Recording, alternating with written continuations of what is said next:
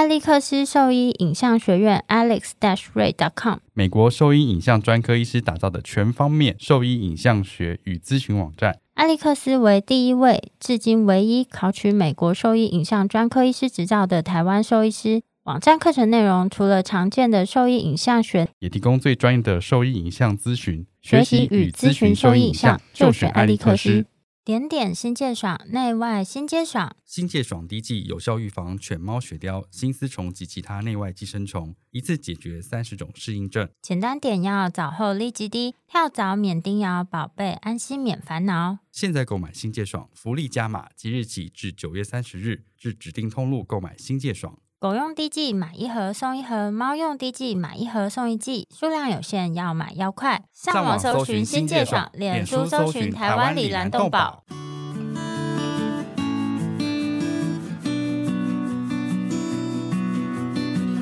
您现在收听的是 Wonder Vet Talk 超级好兽医的闲聊时间，我是兽医师肖慧珍，我是兽医师林哲宇 Steven，在这边我们会用轻松谈论的方式，带给大家一些简单而正确的小动物相关资讯。也为大家分享兽医师日常发生的有趣事情。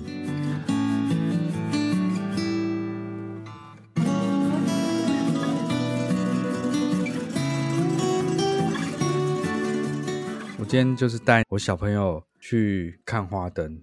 其实我好像好几年没有去看花灯嘞。然后今年为什么到三月三号，所以只剩下三四天而已了。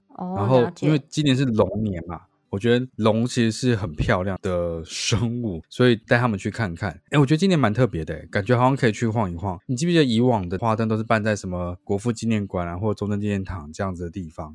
因为空间比较大，然后你去的话就是在那个地方很空的地方一直逛了花灯这样子而已，然后会有摊贩，你记得吗？其实我已经很多年没有去看过花灯了，所以我的印象，如果说是我小时候的话，的确是在中正纪念堂，没错。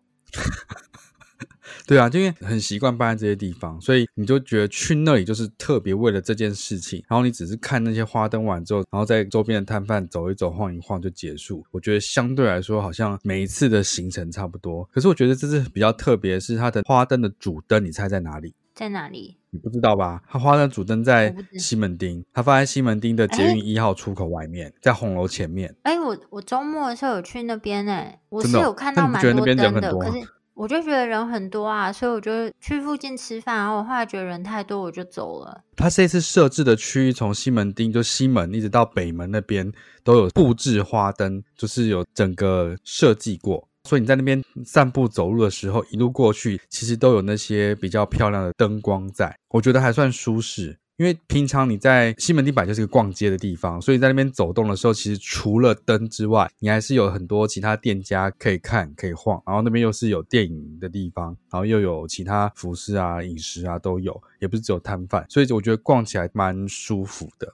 红楼那边的话，就是它主灯的位置。主灯这一次是龙嘛，我觉得没有到非常大或气派，可是整体看起来是漂亮，我觉得是不错的。它是半小时会有一次主灯秀啦，时间算短，大概三分钟左右。我觉得没有特别的亮眼，但是因为这个位置我觉得蛮特别的，所以今年在那边晃的时候，我觉得是蛮有趣的，然后蛮舒服的。然后它其他也会有那个，比如说某些企业赞助啊，或者是成人组或是国小组做那些花灯啊，它的设置其实在中山堂那。那边，所以你这样一路一直走过去的话，就是一路逛过去，我觉得也蛮不错的。很多人在那边逛跟拍照，而且我觉得今年的话，我看到很多外国人哎、欸，真的哎、欸，我觉得我很糟糕哎、欸。啊、其实我我那天去附近吃东西，我也稍微有走了半个徒步区，但我是没有走到红楼那边啦。但我就是走了后，哦、算是另外一半。然后我有看到一些离我比较近的花灯。但是我都没有留心看他们，嗯、因为我那时候就一直在找哪一间饮料店可以不用排队。在晚上的时候嘛，吃的东西比较重要。我就顺便去吃晚餐啊，然后吃完，对啊，哦、我是晚上去啊，然后我就只有在看说到底哪一间饮料店不用排队，我是根本没有仔细看旁边有花灯，然后我就还问我先生说，哎、哦，奇怪，今天这就是有一些灯，而且怎么人这么多？我是有看到很多痛车。什么车？痛车，可是我不知道这样讲是不是是尊重还是不尊重。但是我是痛痛车是什么？我是听别人讲，但我其实没有仔细去查过它的意思。但这样子好像有点对别人不太尊重的意思。你查痛车，很痛的痛。你说有彩绘的车子叫痛车哦？不是彩绘，它就是把那些动漫。还是什么之类的，他说是什么 ACG 作品人物的图案，嗯、然后就把它贴满整台车。哎，我不知道这个有个名称呢。嗯，它有一个名称。我今天去的话没有看到这些东西。我走的那个方向有超多台这个通车，然后它就改装成只是、呃、是车子，不是不是机车之类。我看到是摆车子啦，然后它里面就改装成很多音响，要播音乐啊什么之类的。所以我看到的那个角落是这个展示，嗯、看起来蛮酷的、啊。那我跟你讲，那我要推荐一间店。我不晓得你有没有吃过？你是说西门町吗？对啊，就是在那附近。因为我以前觉得西门町我都不知道吃什么、欸。嗯，它不算真的在西门町啦，叫你知道东一排骨吗？我知道啊。哎、欸，你有去吃过它的总店吗？没有哎、欸，你知道我为什么知道东一排骨吗？为什么？以前国中在晚自习的时候，其实我们常常吃东一排骨、欸，哎。真的假的？哎、欸，他对对对，他可能离你们学校也不远，对不对？就南门国中，然后我们都会订东一排骨。哦，但我我建议你去他的总店吃看看，我觉得非常的特别，因为我从来没有吃过东一排骨。这个店呢、啊，它是在一个旧大楼里面，然后是在二楼，嗯、它的入口看起来超诡异的。就里面里里面你走进去，就它就很像就是那种六七零年代夜总会的装潢，但是其实座位坐起来还算是舒服哦。然后里面请的服务生都是，嗯、呃，就是都是比较长辈们。但是你知道，长辈们他们做事啊，就是很快速，他们其实不在那边跟你拖泥带水。你说很利落，非常利落。而且有一些，我觉得看起来年纪很大，那个很像阿嬷，然后他记性超级好，诶，明明进来的客人超多，然后我们也没有写单子，他就记得 你点什么，这样子很强，诶。然后说你点什么？你刚刚不是才点了一个那个排骨？没有啊。啊，那些长辈不是负责点餐的，他品相是蛮单纯，嗯哦、但是那个长辈不是负责点餐的，他们就是负责送餐啊，然后或是整理的，他就只是在那个、嗯、看到我在柜台点了餐这样子，然后叫我去哪里做，他会就送到你面前去。对对对，他们就会送到我们的位置上。而且我觉得这个餐本身就是也不贵，哦、重点是里面有附设一个很特别的，算是饮料吧台，你可以在那边点现打的果汁，哎，也有哎，我有看到哎，还可以点，我看到那个什么水果圣代。我跟你讲，我就是看到 Google 评论上面有人推荐什么现打的木瓜牛奶很好喝，我立马就去点了一杯，嗯、真的蛮好喝的。哎，它的果汁不贵哎。对啊，你看这现在现在外面一杯饮料都是不大杯啦，我觉得大概三百五十升到四百 CC 吧。哦，小的。对啊，但是咖啡也不贵，可以吧？但你知道我，我印象中它的排骨饭现在是一百五哦，一百七。我印象中我们那时候一百七，我印象中我们那时候订的时候一个是一百一。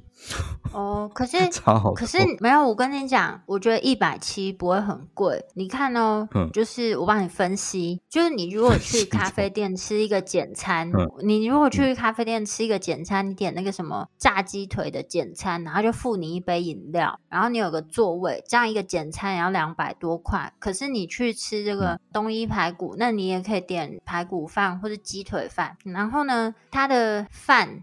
会付三样菜吧，然后再给你一碗汤。那你这样是一百七。如果你再点一杯饮料的话，嗯、这样子就两百三。其实跟你去简餐店差不多啊。而且它里面用餐环境，我觉得其实是还 OK 的，又不挤。看起来座位很宽敞啊，但真的蛮复古的哎。对啊，很值得去吃吧。而且我第一次吃感觉里面看起来红红绿绿的，很特别。而且我跟你讲，很多里面的那个用餐的顾客，其实年纪都不小哎。要么就是年纪都不小的人，要么就是爸爸妈妈带那个小孩去。而且我跟你讲，如果你今天在假日的时候带小孩去那附近，嗯、你要找一个有这样座位的地方，其实也没有那么好找吧。那如果说要是咖啡店啊，或者简餐店，有的它就是会有低消的限制啊，这间就它又没有那么严格。哎、欸，真的看起来不错。你知道我们今天吃什么？我今天就是因为假日，我们就去那边看花灯，然后去找了一间。我觉得应该是它的翻桌率最快的，在西门町，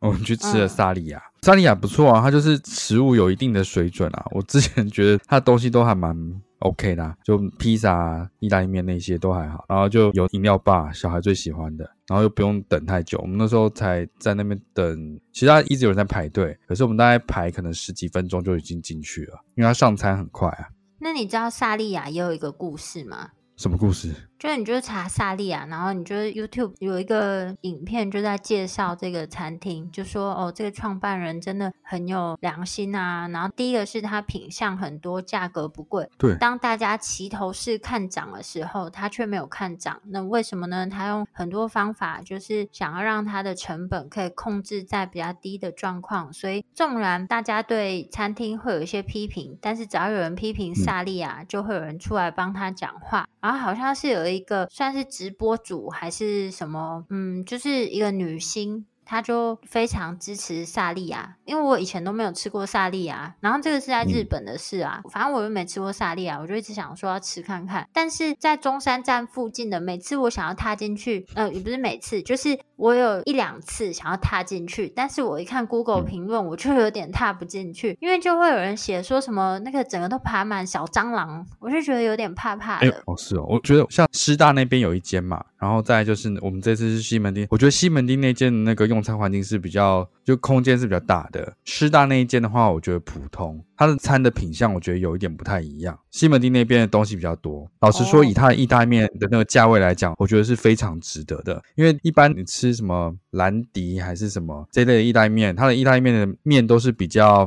软的那一种。萨利亚，我今天吃的时候，我觉得它意大利面还是很好吃。它的面是稍微有可以吃到那个嚼劲的，是一般这个价位的意大利面来说，我觉得它是很好吃的。嗯，大家也是这样，我觉得他当推荐。嗯，对啊，我觉得他的餐都蛮好吃的。然后他的披萨是我女儿认可的 好吃。我女儿嘴真的是，她没有很喜欢吃主食，她喜欢吃甜点。但是萨莉亚的披萨是她觉得很好吃的，我时不时就会说她要吃萨莉亚的披萨。我觉得也是蛮好的，因为它那个皮很薄啦，然后又 Q Q 的，所以我觉得它的食物是很好吃的。所以我们今天还是在那个西门町那边就跑去吃那边的萨莉亚，我是觉得蛮满意的啦。然后又不用等很久，所以这两间感觉好像都是可以，下次去都可以去参考。对啊，而且就价钱很实惠，不然新闻很便宜啊，很多店。对啊，我觉得很便宜，那就推荐给那就推荐给大家喽。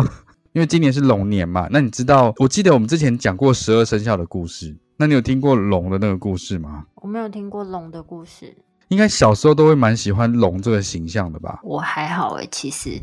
真的吗？以前我觉得龙很帅，尤其是十二生肖里面，它是我觉得它是最帅的。大家都觉得龙是吉祥的象征，所以不是很多人都会有要生龙宝宝这件事情吗？这个故事蛮有趣的。因为今年那个花灯呢、啊，其实有很多都是除了中国的龙之外，大部分都是卡通的龙。可是，一般来说，像在做那花灯，应该是用中国龙的形象，应该是比较多才对。传说啊，远古的龙它是没有脚的，然后是生活在陆地上。因为现在的形象应该都是什么海龙王这样子嘛？啊，什么？没有脚，然后生活在陆地上，那不就蛇吗？不是，那个脚是犄角的角，不是那个四肢的脚。哦，就是它头上原本是没有脚的。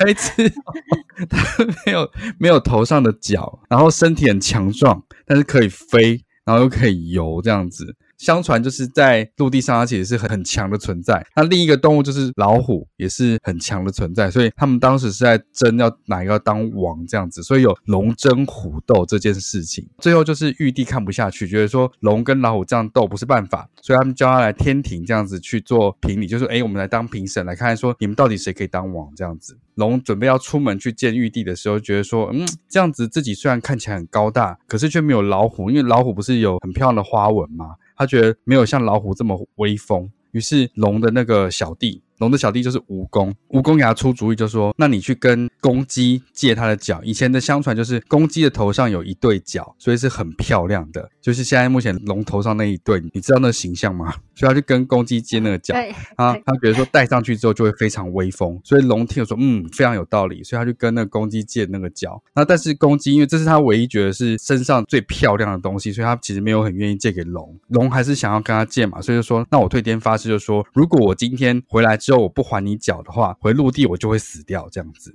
蜈蚣也说啊，你就借给龙大哥吧，我也愿意做担保。如果他不还你脚的话，你就可以一口把我吃掉这样子。所以公鸡就这样半推半就的把脚借给了龙，所以龙就拿到了这一对脚，就到了天宫。玉皇大帝就觉得说，哦，龙跟虎都很威风，所以两只都可以当王，虎就当地上的百兽之王，龙就当水中之王这样子。最后就是结果是这样子，然后龙跟虎就都很满意，皆大欢喜。可是可是龙就是回到凡间之后，觉得这个脚真的很威风，所以最后他其实是不想把这脚还给公鸡的。但是他已经说了，如果他回到陆地上就会死掉，所以后来他就是不再回到陆地，他就一直在水里面生活，当水里面的王，就不回陆地。公鸡知道之后就非常非常生气，所以就迁怒于蜈蚣。所以目前在我们看到鸡会在那个石缝中啄蜈蚣出来吃，就是这个事情。而且鸡常常会这样子咕咕咕咕咕咕的叫，因为他们是叫龙哥哥龙哥哥，所以现在公鸡鸡啼话就是这个声音，目的是要叫龙哥哥把他的脚还给他。这就是龙的故事，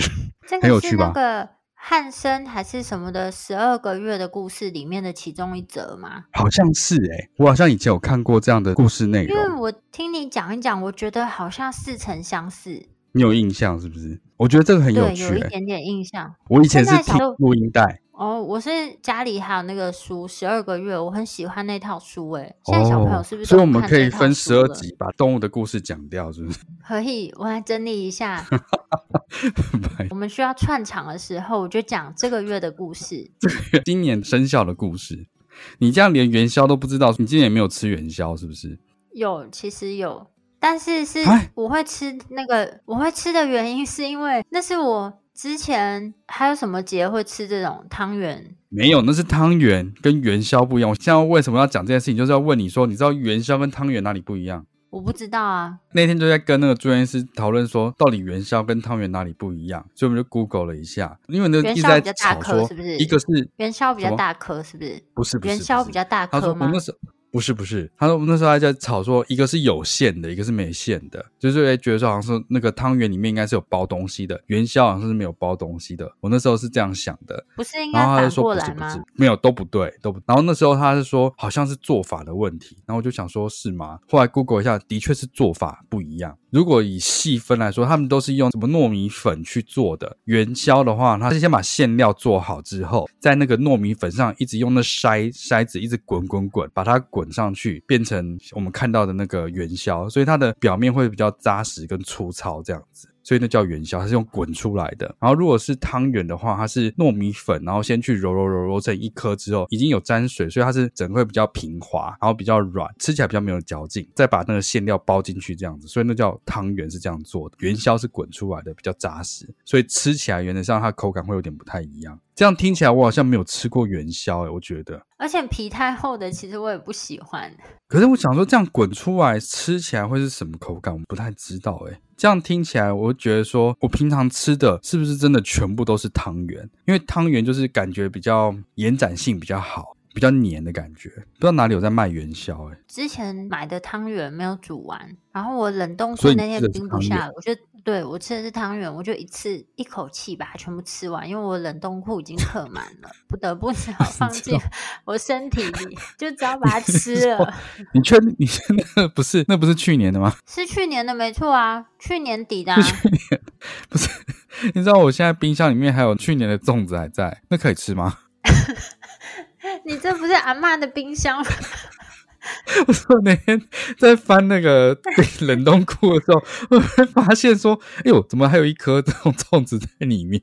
可能那之前我记得是好吃的粽子，所以我有点舍不得把它丢掉。然后我在想说，到时候是不是先拿出来热热看能不能吃？我会不会死掉？不会啦，阿妈不是都会说 冷冻库的食物不会坏掉。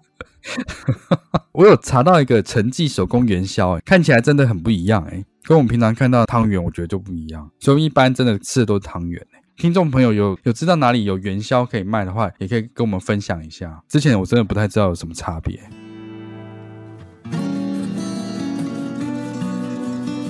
我是野湾野生动物保育协会创办人齐梦柔兽医师。你现在收听的是 Wonder Vet Talk，超级好兽医的闲聊时间，最专业的小动物知识 Podcast 频道。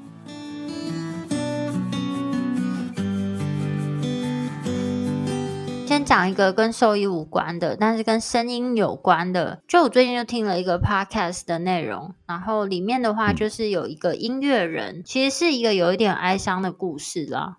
就这个音乐人呢，嗯、叫做包小柏，不晓得你知不知道这个人？我知道啊。包小柏呢，他有一个女儿，在二十二岁的时候，因为得了一个罕见疾病，所以就离世了。他在这个女儿离世之后呢，他去攻读博士班，应该可能是在女儿还在世的时候就有在读这博士班。那我不确定内容，就是时序上是怎么样。那我听到这个 podcast 的内容，就是说，因为这件事情实在是太突然了，他其实有点走不出这样子的事件。嗯他攻读博士班，他就是投入 AI 技术，就重建女儿的声音。他就把他的女儿的这个算是声纹提取出来，就像有点像我们的 Siri 一样，他就是模拟他女儿就是讲话的语气啊，各种方式，然后让他很像 Siri 我们这种语音助理一样，但是用的是他女儿的声音语调。这件事情啊，那天有在捷运上遇到他，欸，是真的。他坐在我旁边，因为他好像就是在那个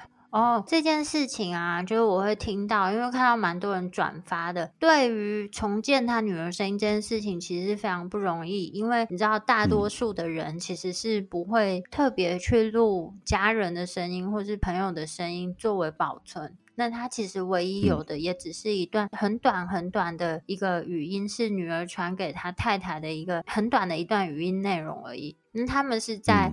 就是很多朋友啊，或是他们的这个实验室里面的帮助之下，透过这个很短的内容，把它重建女儿的声音。那这时候我就在想，一般人是不会去保存这些声音档案嘛？但是我就想说，哎、嗯，你看我们录了这么多集的 Podcast，我们就有很多的声音档案，这。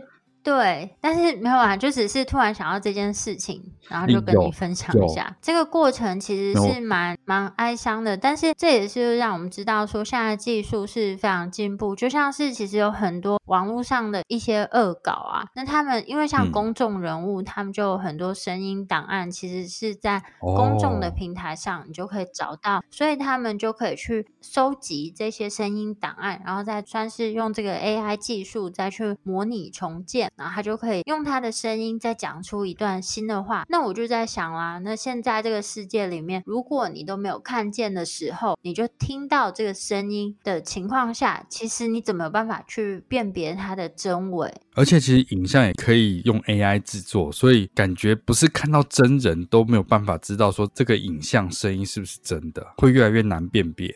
那这个我就又想到啊，就是如果是动物的声音呢？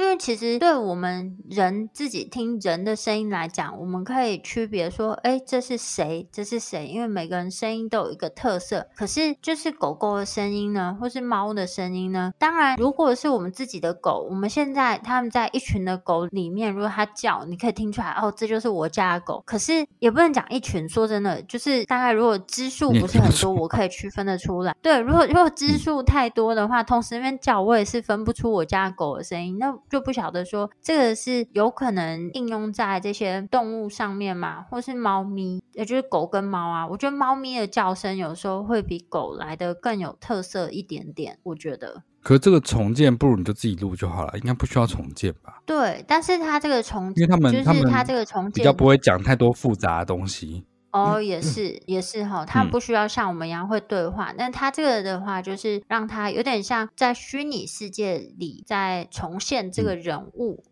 因为他就是可以跟你对答。这样听起来很悲伤。对啊，是很悲伤啊，所以他这件事情，这、嗯、这个我上之前不是有看过有一个，我不知道是韩国的 AI 技术，好像就是做这件事情，就是让失去。女儿的一个妈妈，就是在虚拟实境里面又看到她女儿，然后可以跟她对话、跟接触这样子。我记得好像是韩国。这个是我们哦，这个就是有点像我们。小时候真的是小时候看的电影，然后很多东西到现在好像就变得是真的出现在面前一样。以前不是有几部电影就是在讲类似这样子的主题吗？你说虚拟实境？对啊，我之前有跟我老婆说，反正我录这么多 podcast，然后都有我的声音，所以如果我死掉之后想要听我声音的话，只要上云端就可以听到我声音，很方便。因为以前那个电影里面都会有那种什么听那个电话语音，就一直听重复的事情。但是我这边有两百多集，可以听很多，可以听很久。就是有一个电影，它叫做《云端情人》，你有人听过这个电影吗？有，是二零一三年的电影，它就是类似像这样子的内容。然后刚刚讲的这个包小博，他上这个 podcast 分享这个主题，其实我看蛮多留言，留言算是蛮两极的啦。他说他自己本人是收到很多私讯，说就像他一样啊，就是小孩啊。是因为意外丧生嘛？嗯、那就是爸妈其实心里是过不去这个坎，那他们心中就放不下，嗯、那希望也寻求他的帮助。嗯、有一些人就会有点算是抨击他这个行为，就觉得人都不在了，你做这件事情的意义是什么？就是我觉得，就是、我觉得算怀念啊。对，就是我觉得现在很多的议题啊，它本来就不是只有是跟。非这两个答案，就有的时候很多东西它就是一定都会有正反两方的意见出现啦。那有时候它的答案也不一定就是正的才是对的，或是反方才是对的。这个又要讲到，其实之前我们也有分享过的一个内容。那最近我也看到一些新闻，就是不算是真的新闻，算是我们会关注的一些动物议题的网络媒体，还有一些兽医师们就有在分享一段影片。那这个影片呢，其实是。在这个月发生的。这个影片的内容是，你知道游荡犬这件事情，嗯，就有一个算是草鸮他们的算是窝，哦嗯、然后这个窝里面呢，就是有几只幼鸟、雏鸟，就是那种还不会飞的。摄影机就录到，在晚间的时候呢，有几只游荡犬。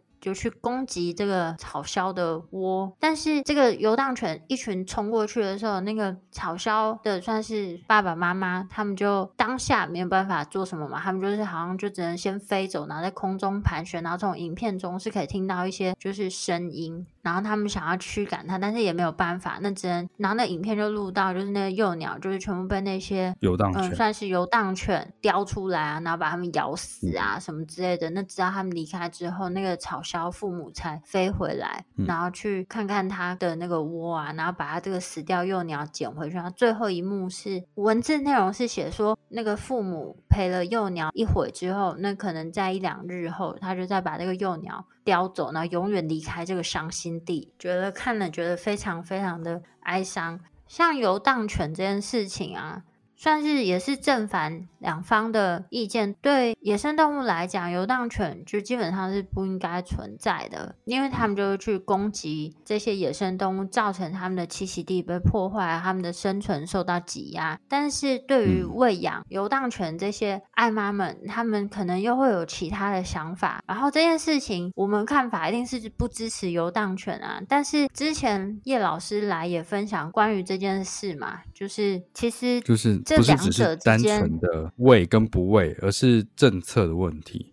对，那但是在政策没有办法实施的情况下，到底要怎么样去阻止，然后让这样子遗憾的事情不要再发生呢？因为当然，就我们立场就觉得说，根本就不应该去喂啊，你喂了就是要负责任。可是如果我们就是把我们这些想法想要加到这些会去喂养的人身上，他们就是不接受啊，他们就是讲出什么哦，这些在野外的这些野生动物，就狗把它们杀掉，只是自然法则。这是弱肉强食的世界，可是问题是，这些游荡犬，它们根本不是自然法则，它们是经过人为介入，它们才得以存活的。不晓得在这样子的情况下，到底有什么办法，就阻止这样遗憾的事情在发生？真的是蛮哀伤的一段影片。那我们。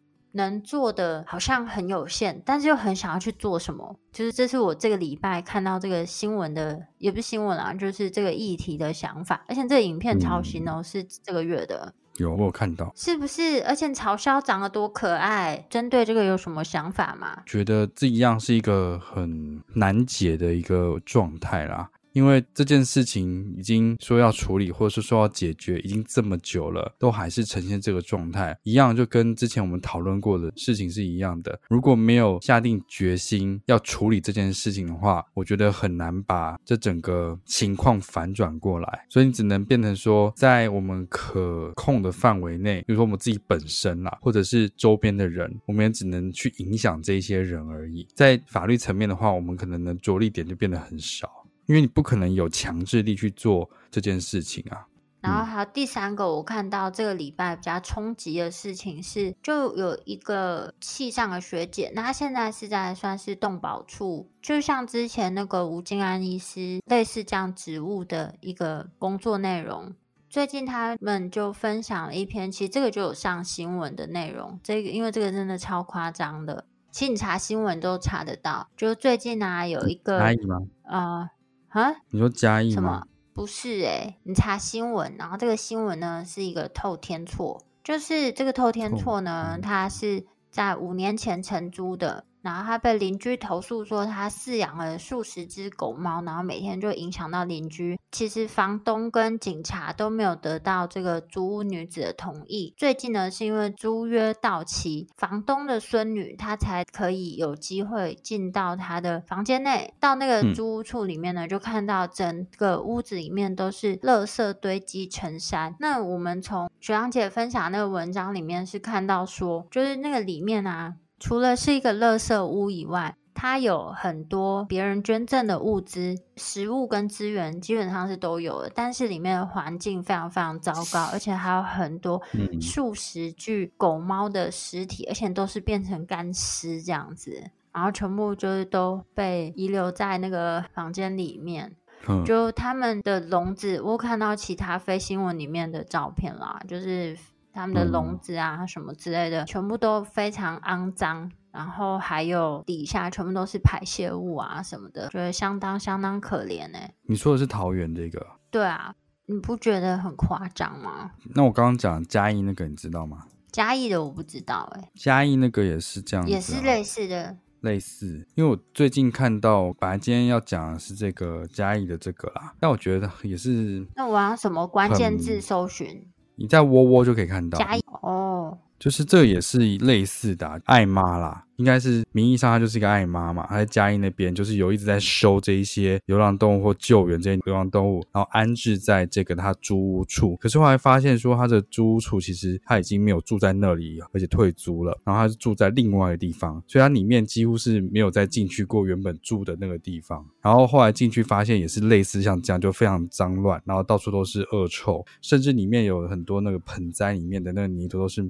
埋那些动物的尸体。所以他发现有二十多只的动物骸骨，在他那时候租屋处里面的那些花盆里面。整个里面也都是大部分地方没有去管嘛，所以救援那些动物大概都是饿死在里面的。最后里面只剩下九只狗跟五只猫有存活，然后被救出来这样子。这个很可恶的事情是，他救援了之后，他有去申请这些物资，比如说可能跟某些团体申请物资、申请钱给这些动物，可是他没有用在这些动物身上，然后他也搬离那个地方了。就原则上他就是一个假爱妈，然后算是我觉得一样是一个动保蟑螂这样子。所以这些事情都层出不穷。我是觉得，就像为什么我们我自己其实就没有在捐赠任何东西给类似什么狗园什么这样这样子的爱妈之类的。因为我觉得，如果你不熟、不知道、不知道这个人在干什么，你没有亲身去接触的话，其实很容易会遇到类似像这样的问题。你是助长这个人去利用动物来敛财吧？对，敛财这件事情反而也帮不到这些动物。所以如果没有直接接触的话，我觉得要捐钱什么的话，其实根本就不必了。你就是要杜绝这一些动保蟑螂去做这些事情。我讲的是嘉义这个事情啊，我觉得就差不多类似的状况，就很多啊。我觉得这样表示说你，你你刚刚讲那个，我就以为是这个，所以其实各地都还是有类似的情况啊。台北可能稍微困难一点，毕竟房价太贵了。很难，就是说里面堆的东西，然后都没有人在里面这样子。然后租一个房子可以这样子摆着，双北地区可能难度稍微高一点点，除非是你家的祖产之类的。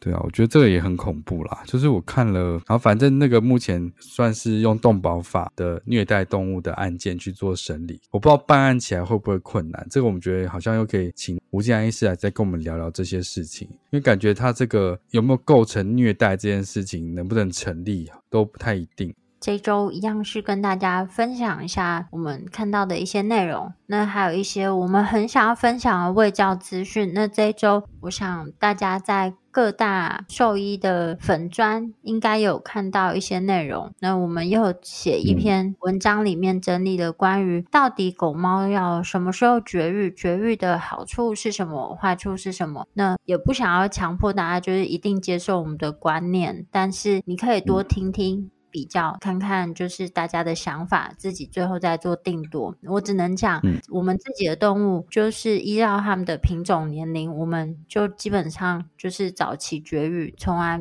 不会拖到年纪很大再绝育。